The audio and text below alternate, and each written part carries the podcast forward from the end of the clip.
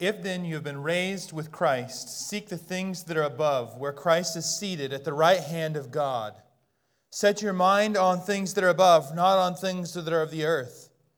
For you have died, and your life is hid with Christ in God. When Christ, who is your life, appears, then you will also appear with him in glory. Put to death, therefore, what is earthly in you sexual immorality, impurity, passions, evil desire, and covetousness, which is idolatry. On the account of these, the wrath of God is coming. In these you too once walked when you were living in them, but now you must put them all away anger, wrath, malice, slander, and obscene talk from your mouth. Do not lie to one another, seeing that you have put off the old self with its practices and put on the new self, which is being renewed in the knowledge uh, after the image of its creator. Uh, here there is no Greek and Jew, circumcised and uncircumcised, barbarian, Scythian, slave, free, but Christ is all in all. Put on then as God's chosen ones, holy and beloved, compassionate hearts, kindness, humility, meekness, patience, bearing with one another. And if one has a complaint against another, forgiving each other, as the Lord has forgiven you, so you also may forgive. And above all these things, put on love, which binds everything together in perfect harmony. And let the peace of Christ rule in your hearts, to which indeed you are called in one body. And be thankful. Let the word of Christ dwell in you richly, teaching and admonishing one another in all wisdom, singing psalms and hymns and spiritual songs with thankfulness in your hearts to God. And whatever you do, in word or deed, do everything in the name of the Lord Jesus, giving thanks to God the Father through him. Please pray with me. Uh, King Jesus, we just pray to give you thanks with everything we do, in whatever situation we're in, whatever we're coming out uh, of this week and going into next, we just give you thanks. You are God Almighty, and you've saved us, and you've forgiven us, and you've loved us, and you've given us new lives and great joy. And I just pray for us, Lord Jesus, that you would fill us with your spirit, that, that our lives as a church and our lives as individuals would be marked with such profound love and thankfulness for you. That, that our lives would be lived taking off the old self, putting on the new, uh, and that Jesus, that we would understand the great and grand freedom that you have purchased for us by forgiving us for our sins, by dying on the cross, and the life you've given us by raising from the dead, and that it is all a gift. And to that gift, we have a, a great response. Um, so, Jesus, please be with us now. Guide us, lead us. Whatever's just of me, may it be just dust in the wind as it is. But the things that are of you, Lord, May they shine in our hearts, uh, not just to say it, but because we need it. And we need you, and we need your word to dwell in us richly. So we pray this for your glory and for our joy. In your name, Jesus Christ. Amen. Um, and some of you remember this summer we had uh, Brian McSwan from Legacy Church in Bellingham preach here. Uh, this is their first Sunday, so when we close, I'll, I'll pray for them specifically. Uh, but I just want you guys to be praying for them. They are launching a new church in the middle of downtown Bellingham, which uh, I'm from Bellingham, so it's near and dear to my heart. But Bellingham is a dark and lost place uh, in need of the gospel. And so pray for those efforts. We were able to uh, give to them sort of some stuff that we had just in storage, uh, some kids' ministry tables and sound stuff or whatever that we weren't, weren't using. And the hope is that they could take it and then if they plant a church or if Three Strand, the network part of plants another church, they can kind of keep moving that stuff around. Um, but please be praying for Brian and his family and his church as they launch this morning. Uh, today we'll be in Colossians chapter 3, starting in verse 1. Uh, today, as we look at this text, um, I, I, think it's so important for us uh, not to forget. Last we looked at, okay, so what is the gospel? Uh, and I think it's important for us not to forget um, that the gospel is not something dusty and sits on the shelf, but is to be responded to and lived out in our lives. The good news of Jesus, that God Himself entered into human history, who, who, who came and lived and died and rose to make us His, uh, should actually flavor this community. It should flavor your life.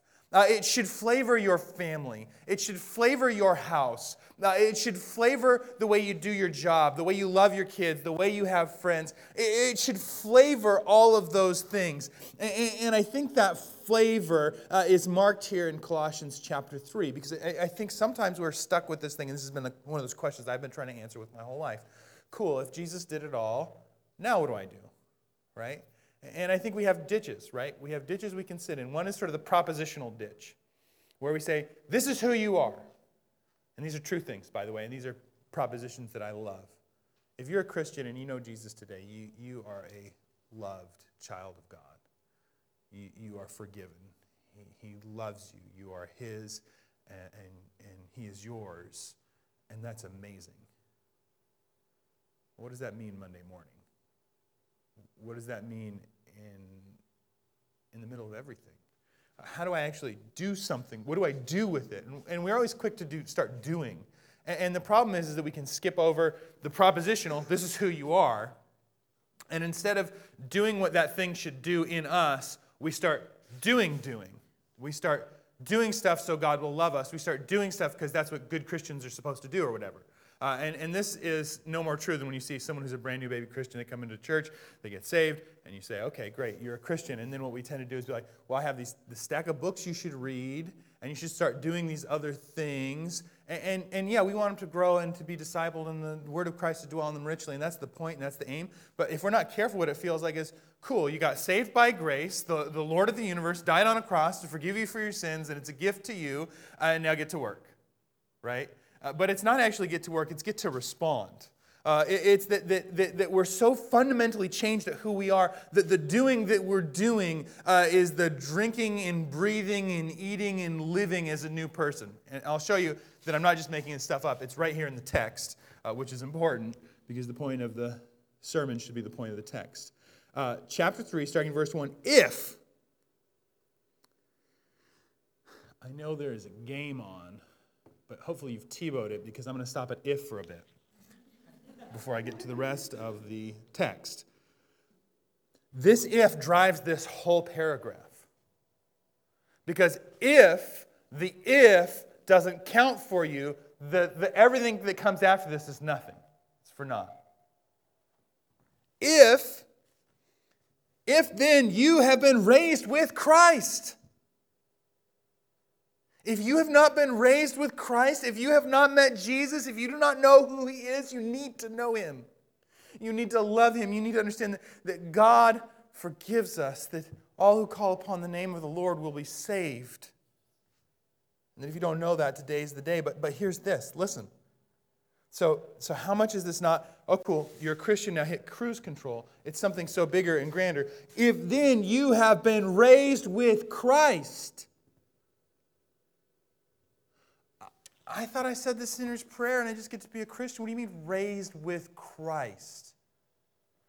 If we, if you are, I am a Christian, you are, the, the reality is so profound of what has happened to us by the blood of Jesus on his cross and the power of his resurrection that you are spoken of as someone who's been risen from the dead.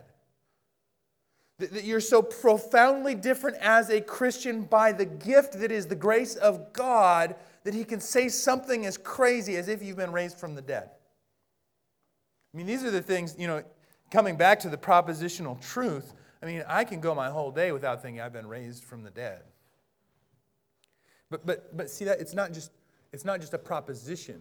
It's not just an idea. You're not just sort of raised from the dead and then you go on with the rest of your life. It's an ongoing reality if you've been had this resurrection experience. If then you have been raised with Christ, seek the things that are above where Christ is. Seek the things of heaven, seek the things of God. Classic phrase that people love to say. You don't want to be so heavenly minded that you could be of no earthly good. And to that, a great preacher that no one listens to, and it's kind of weird to be honest with you, but there it is. Leonard Ravenhill said, I think our problem is that we're so earthly minded that we can be of no heavenly good. And by that, he meant that we can be so into the stuff, the, the rat race, the, the making, the, the stuff that counts. It does count. The, the making the money, the doing life, the taking care of your family, that we forget that we are citizens of another kingdom. And that kingdom of God is make, being made manifest now in this little room with this little group where a whole city cares about a football game. I mean, Never forget that there's a there's a being to this, that the kingdom of God is being manifest among us now. There's a few of us got together and just had coffee and chatted and checked in. The kingdom of God is now, that God is manifesting his presence with us now, that his people are indwelt by the Spirit, God is with us now, that God is on the move now, and the reality of the gospel is moving now. If then you've been raised, if you've had this dramatic ongoing reality experience, if then you've been raised with Christ, seek the things that are above where Christ is. Because if you've tasted and seen that the Lord is good, why wouldn't you want more of that? It doesn't take much for me to want more of something. I can get to the bottom of the whole pint of salted caramel ice cream that I shouldn't have eaten, and I'm done and I'm ready for more. Maybe that's just me. Um, I'm not hungry for more push ups, I'm hungry for more ice cream, right? But that thing is so, so mute compared to the glory of God and who He is. And, and here are these things that Paul just rolls out from there.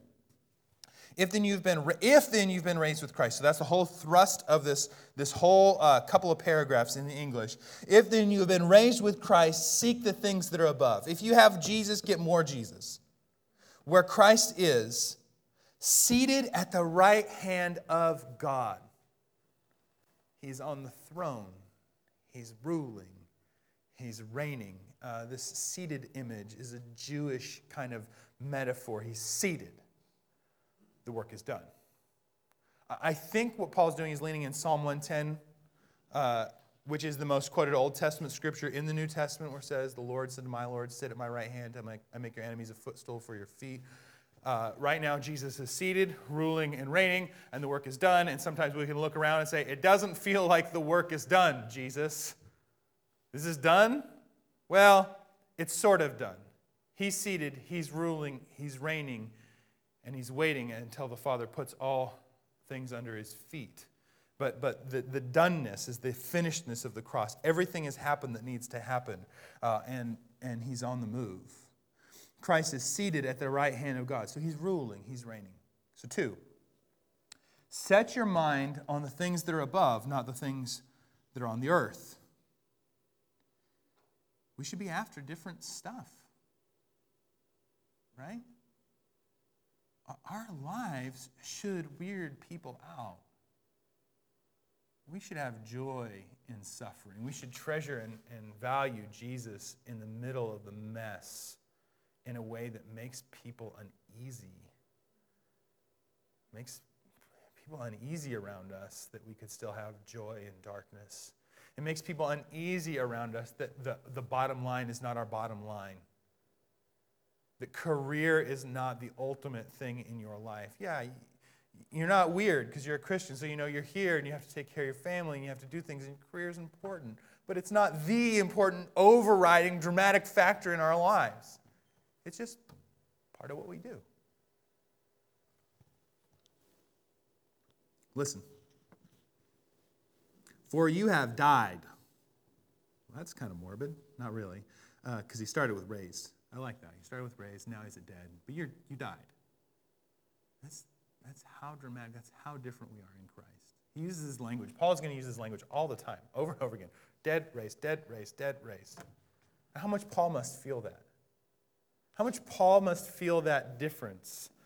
That he thought that he was living this life of even faithfulness and good works to God, getting after Christians, trying to stop them doing what they were doing. Has that encounter with Jesus and his whole life has changed, how different he must feel and how much different he knows they are and you are and I am. For you have died, and your life is hid with Christ in God. When Christ, who is your life, appears, when he returns, he's coming back. Uh, Acts chapter 1. He goes up. They're all standing there looking, because, by the way, I mean, I don't have time to preach Acts chapter 1, but I think we get Acts chapter 1 wrong. We spend most of our time talking about how the, the disciples are idiots uh, in Acts chapter 1 because they're like, look, Jesus ascended. And they're looking up, and the angel comes and says, Men of Galilee, why are you looking up in heaven? We're like, see, they don't get it. Next time you're standing next to someone and they go up in the sky without any ropes, airplanes, or other accoutrement, and the clouds cover them up, and you're not standing there going like this, I'm going to say, why aren't you going like this? that was weird. That doesn't happen every day. We are supernaturalists, but we don't, just because we're supernaturalists doesn't mean that we think things like that happen every day. Jesus ascending into heaven, right? Uh, but they said, What are you doing? He's coming back that way. By the way, he's going to have a big white horse next time. It's going to be awesome. They don't say that, it's not in the text, but it's implied when you get to the end. I read that into the text. That's my fault. For you've died, and your life is hid with Christ in God. When Christ, who is your life, appears, then you will also appear with him in glory, as, as we're, we're who we've built, been built and saved to be. Verse 5.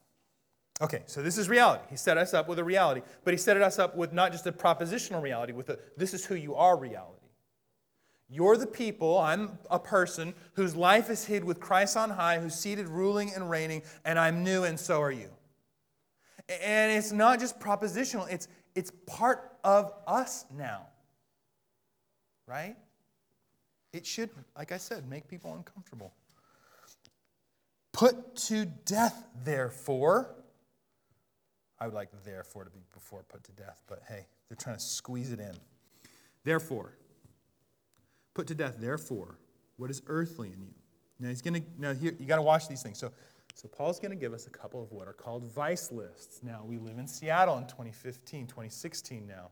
Uh, vice has almost become like a good word. Vice used to be a bad word. It was not a good thing. And he's going to give us these lists. Now, Paul will give us these lists around and elsewhere, and it's really important for us to understand some stuff here. As Christians, we're not what are called antinomianists. Nomianists? We're not anti law. Paul will often talk about the law as a bad thing. When he talks about the law, or even really, honestly, there's this, kind of this giant debate with some giant figures in the church Martin Luther, John Calvin. Is the law good or is the law bad? Is the law good or is the law bad? Now, when Paul always talks to the law, he's always thinking of Torah. He's always thinking of the Old Testament sacrificial system. He's always thinking about the, the rituals and the rules. And so, Marty, Martin Luther were on a first name basis. Now, you read enough of a guy's sermons, and you get to be on a first name basis with him, even if he's been dead for many, many years. So, Marty and Johnny get to have this conversation. Marty says the law is bad. Johnny says the law is good, and this sort of flavors the families they start, the Lutherans and the Presbyterians. But I digress. So the question is the law good or the law bad? Well, the Baptist, not Presbyterian or Lutheran, the Baptist answer is yes. The law is good and the law is bad. The law is good, and I think this is the message of Galatians. The law is good in its time. God made a promise to Abraham, and he said, Abraham, I'm going to bless you, and through you, I'm going to bless the nations. I think right there in Genesis 12, God has in mind a worldwide family. This is why we send, uh, uh, why, we, why we support a church plant in India. This is why we, we care about and pray for uh, global missions around the world. This is why these things are important to us because God gave us something to do, which is really fulfilled in the Great Commission go therefore make disciples to the ends of the earth. Okay, so we have this Genesis 12 reality, and then laid atop that, God, in His grace, in a progression towards Jesus, administers. There's a fancy word. He relates to people in different ways at different times. Everyone's saved the same way, through Jesus and through His blood. But there's a time and a place where God uses this thing, the Torah, the law, to mark out his people, and that's how in faith they respond to him. That's how in that time and in that place they show the world we belong to this God. We belong to the God of the Bible. He's given us this stuff to do. Uh, this is why Antiochus Epiphanes IV, which is fun to say, what you need to know is he's just a guy who took over Palestine, Israel at one point in time. When he's trying to stop them from being the people of God in, you know, the 160s BC, he says, no, no celebrating Sabbath, no reading the Bible, and don't go to temple. Don't do those things. Because those are the things they're called to do in the Torah. And he thinks if I can get these people to stop doing this, they're not going to be the marked out, these special marked out people of God. Now, the thing is, is that in that time, God had a mechanism, which was the sacrificial system, which as evangelical Christians kind of freaks us out because there's turtle doves and goats, and we just sort of like imagine being in the petting zoo at Woodland Park, and like, oh, I don't know, this is weird. But God had a mechanism to deal with sin and that was animal sacrifice. Now, that all was pointing forward to Jesus, who would be the perfectly marked out one, who would be that last sacrifice, and that thing is over. That administration, that, that way God was relating to people is over. Now, why do I say all that? Goats and stuff. Weird, right? Uh, it's because you need to know where you are on the map that is redemptive history. We live in a time and a place where we're under the administration of grace and under the law of Christ. So everything that was under there. So when, when you live in Seattle and someone says, well, you think this is wrong. Well, in that same chapter that says you shouldn't do this, then it's got this whole thing about not eating shellfish. Have you ever had shellfish? And you say, Yeah, I've had shellfish. They're like, well, why don't you do all the stuff that the Bible says? And people often use this as a criticism of Christians. Well, you know, uh, the televangelist, he's, he's saying you can't have tattoos, which is not what the verse in Leviticus is talking about, by the way. Uh, he's saying you can't have tattoos, but he's got a polycotton blend. You can't mix fabrics. Look, Christians are all hypocrites. The reality is we're under a different administration. That was all fulfilled in Christ. And we have what's, I'm going to use one more big word, and then I'm going to jump right into this vice list, I promise.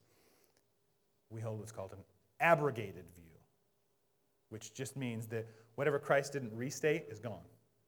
So the whole shellfish stuff, gone. That great scene in the book of Acts Peter, rise, kill, and eat, which is like, what a cool thing to say. Rise, kill, and eat some bacon, dot, dot, dot. Put it in parentheses in your translation. Peter, rise, kill, and eat some bacon. And he says, God, I've never, I've never eaten what's unclean. And God says, by the way, I'm the one who says what's clean and unclean. Eat some bacon. Red mill, giant stack of bacon. Get after it, Peter. Or whatever. Sausage. You don't have to eat meat to be a Christian by any stretch. You can be a vegan Christian. You're free in Christ to do that. I'm not. Anyways, okay, so I say all that to say, but I thought the gospel said that Jesus paid the price for all our sins and he did everything I don't have to do anything. What this is about, what Paul's going to get into, is that if, if then you have been raised with Christ, then this is how we respond and this is how we live. This is how new people live because you're not people of the earth anymore, you're people of heaven. You just happen to be living on earth. You're people of the kingdom of God. Uh, the, the earth, of course, he's going to restore. Put to death, therefore, what is earthly in you, or the parts of you that are earthly, the stuff of you that is the you that you were before you were a Christian. Okay. And he's going to give this list sexual morality, purity, passion, evil desire, covetousness, which is idolatry. On account of these things, the wrath of God is coming. And, and, we could go through and we could take apart the vice list, but I don't really think that's what Paul's after here. I, I, I, don't think that you, the, the point here is that you can look at this and say, oh, I'm, I'm, I'm going to give myself a grade. I, I'm covetous. I'm pretty covetous. So I get a B on covetousness, but, you know, evil desire, I'm not really an evil desire kind of guy. So I'm doing some of this stuff, but not some of this stuff or, or whatever. Uh, that's not the point. He, he's saying there's this life that's different than what God has intended. There's life different than what Jesus has built. This life that is self centered and about you. And there's this other way of living. On account of these things, the wrath of God is coming. So, what he's saying is if, if we live in a time and a place, like I said, vice is a good word now, right? I don't know if they publish anymore, but when I was, before I was a Christian, they, Vice Magazine. Awesome mag- skater magazine, graffiti magazine, or whatever. Read it, right? You're going to call a thing vice on purpose? They used to have a vice squad that got after bad stuff, and now we're calling stuff, we're saying what's bad is good and what's good is bad, and that's where we are at. And, and this is not a surprise to Colossians. What he's, what he's after here then is the wrath of God is coming.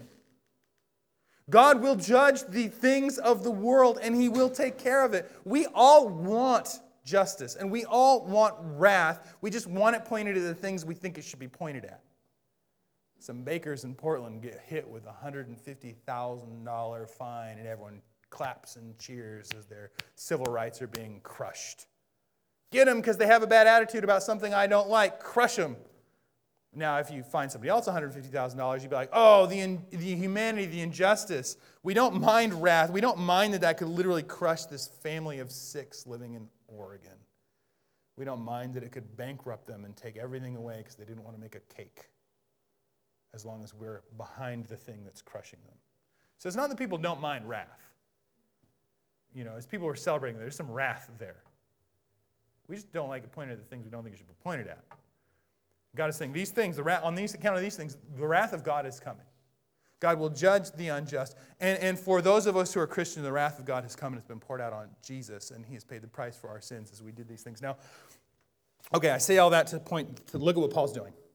Okay, this is neat. I had to do all that setup because it's complicated, but this is really good. Okay, verse 5 says, Put to death, therefore, what is earthly in you. It's imperative. Do this.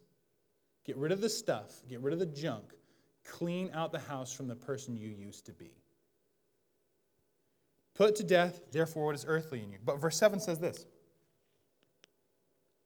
In these things you once walked.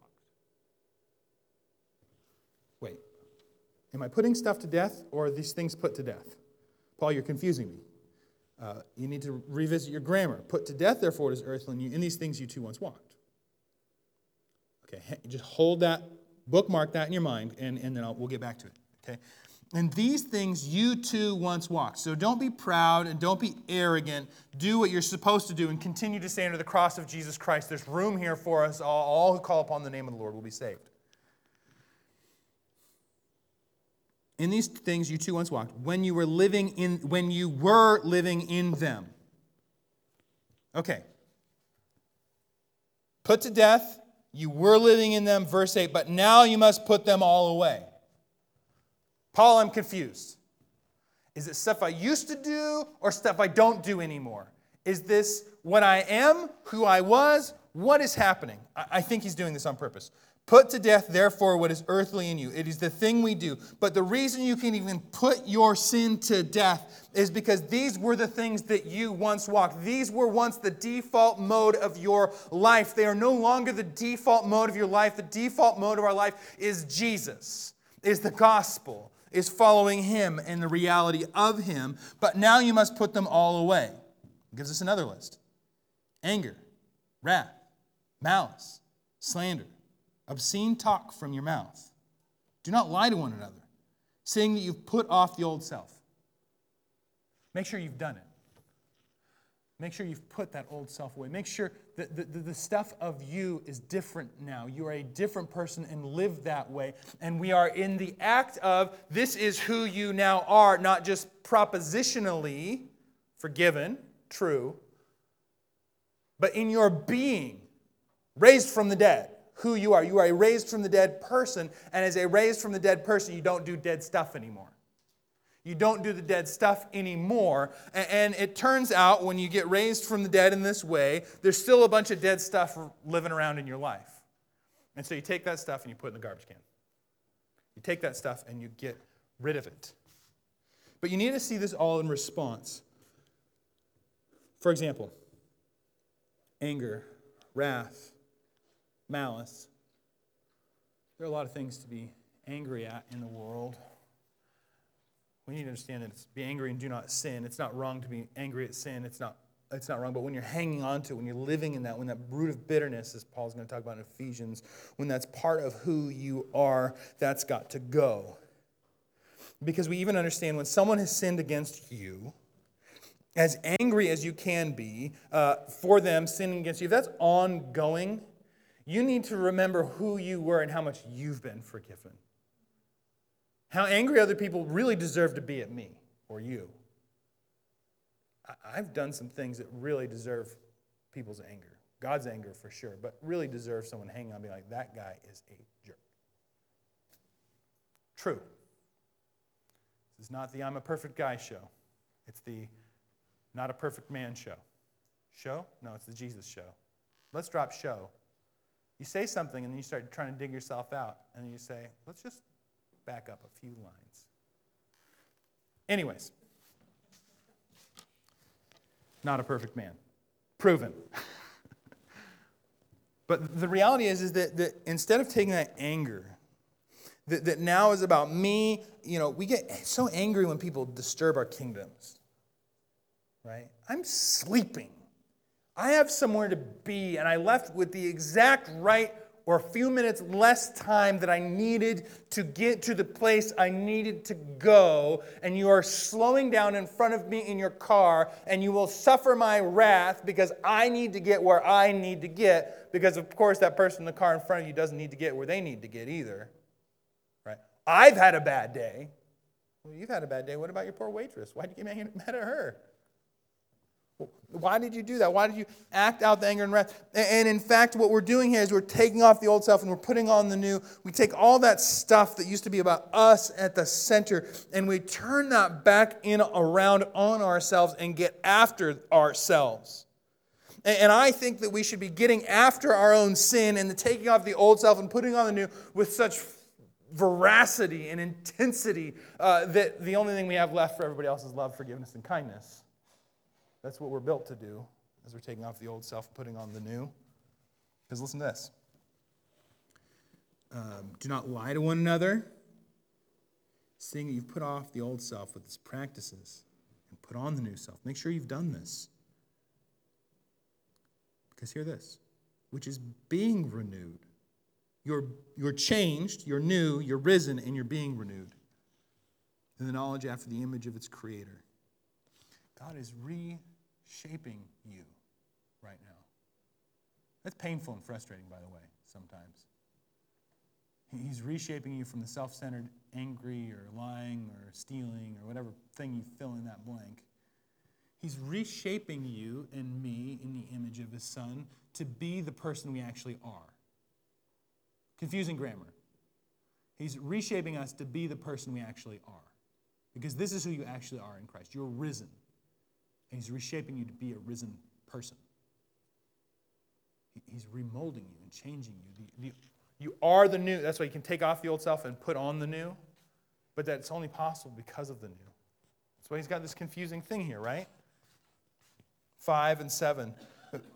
Put to death, therefore, what is earthly in you, because in these things you once walked, eh, but now make sure you've done it.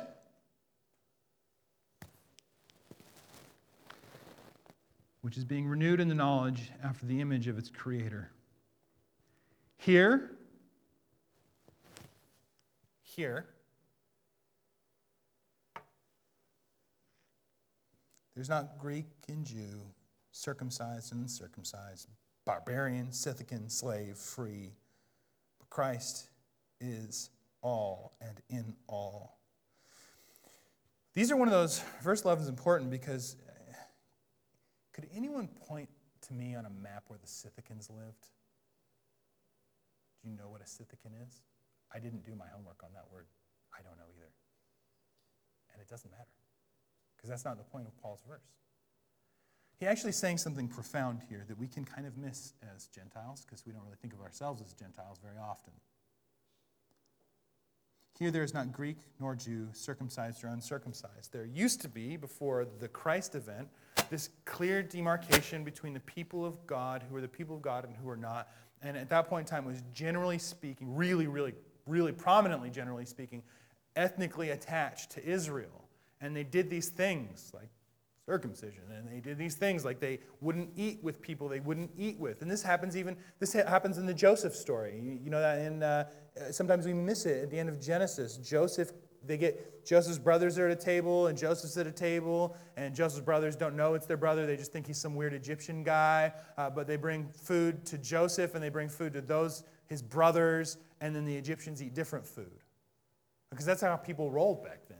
We're Egyptians, you're not. You don't get you get to be the governor, but you don't get to eat McDonald's with us. Interesting, right? That's how, how grand and great the dividing walls were. It wasn't different for the Jews in that sense. And what he's saying is all that stuff has gone. Classic example Onesimus is a slave. He's from this particular city that we're reading this book from. Uh, there's sort of an appendix to Colossians called Philemon. It's a letter from Paul to Philemon, where Onesimus, this runaway slave, uh, says, Hey, by the way, anything wrong he's done? He, so Onesimus runs away, meets Paul in prison, gets saved.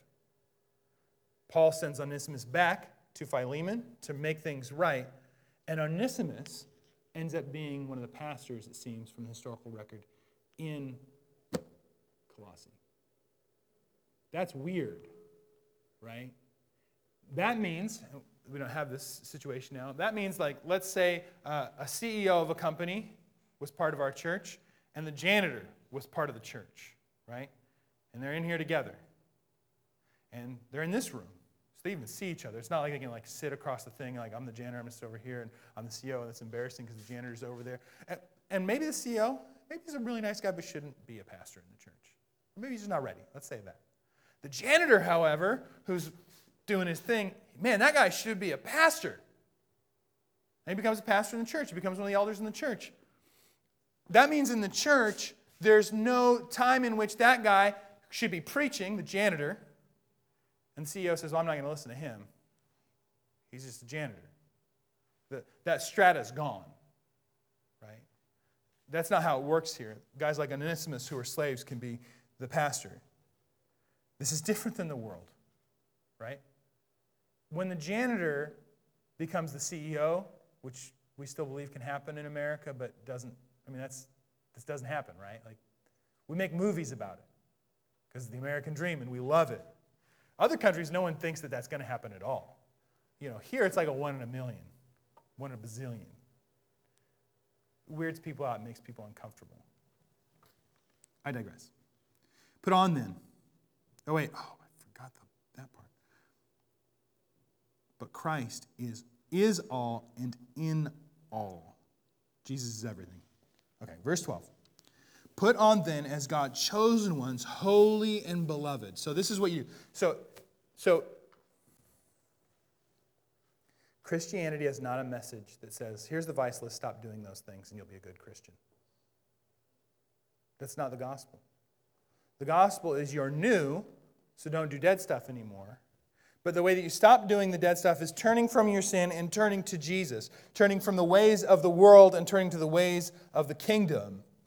So, so it's not just taking stuff off, it's putting stuff on. Put on then is God chosen ones, holy and beloved, compassionate hearts, kindness, humility, meekness, and patience, bearing with one another. And if one has a complaint against another, forgiving each other as the Lord has forgiven you. Well, he doesn't deserve to be forgiven. Of course, he doesn't deserve to be forgiven, neither do you, but you've been forgiven, so forgive him. You don't deserve the forgiveness you've been given by the Lord Jesus Christ. That's why it's called a gift. That's why it's called grace. Now, does that mean we don't respond to the gift? Well, it's a gift, so I don't have to do anything. You're right, right? You, you may have this friend. This friend might be me. You know, sometimes I'm putting this one to death in my own life. Someone will come I'll change it so it's not about me. Because then it's a humble brag. So I'll change and tell a different illustration. So you need help on your house. You don't want to inconvenience people, so you don't ask everybody to come roof your house. You get up there and try and do it all on your own. Now, you might be the guy who will go to everybody else's house and roof their house. You're like, you go on inside, you put on your slippers, watch TV. I got it. I'm going to flip on some Journey and I'm going to roof this house. Then it's your turn. And you need the help. And your roof is leaking. No, no, no, I'm fine, I'm fine, I got it, I got it, I got it, I got it. We don't want the reciprocity. Uh, you know, oh, you, you come to my house and I, you give me a gift. Well, I better give you a gift before you leave. The reality is, you didn't come to my house to give me a gift, so I give you a gift right back. You didn't come so I could regift you something else. Right? If you're a Christian, it's likely that you came to give me a gift to give me a gift. Now, does that mean I can't respond to that gift? Does that mean I can't say thank you and have a heart of joy and gladness and, and, a, and a kind sentiment towards you? Or even if I'm like, oh, and I have this other thing you should have. But not because you gave me the gift, but just because my, my heart's overflowing with love. You've been forgiven by the Lord Jesus Christ and given new life.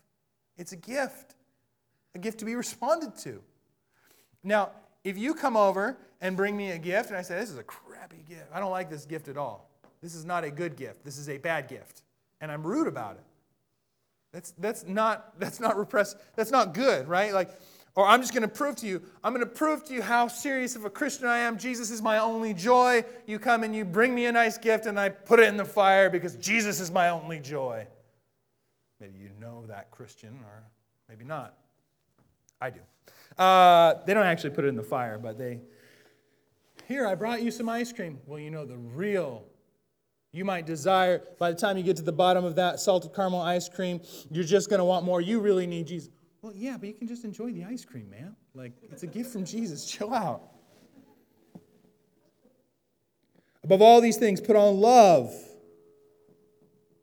which binds everything together in perfect harmony. This should be the thing that marks our church love.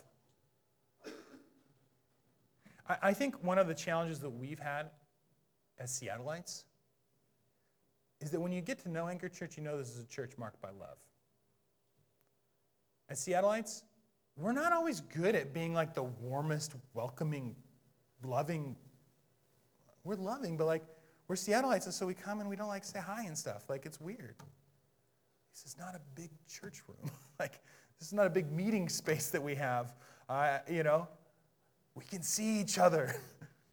like it's okay to, to not be Seattleites in this, to set your minds on the things of the kingdom and not on the earth and be warm and friendly. It's okay. Uh, my concern is always that it takes people too long to get to know how warm and friendly we are because we're so Seattle sometimes. Like, hey. Christians? Yeah. Cool. But I digress. I think that's our world rubbing off on us. Oh man, this is good. And let the peace of Christ rule in your hearts to which indeed you are called in one body, that's you and me together. The peace of Christ is not Zen meditation or not being freaked out about your life circumstances. The peace of Christ is knowing that you've been loved and forgiven and accepted by God, and that even when things go really south, they can't actually go that south because you have Jesus.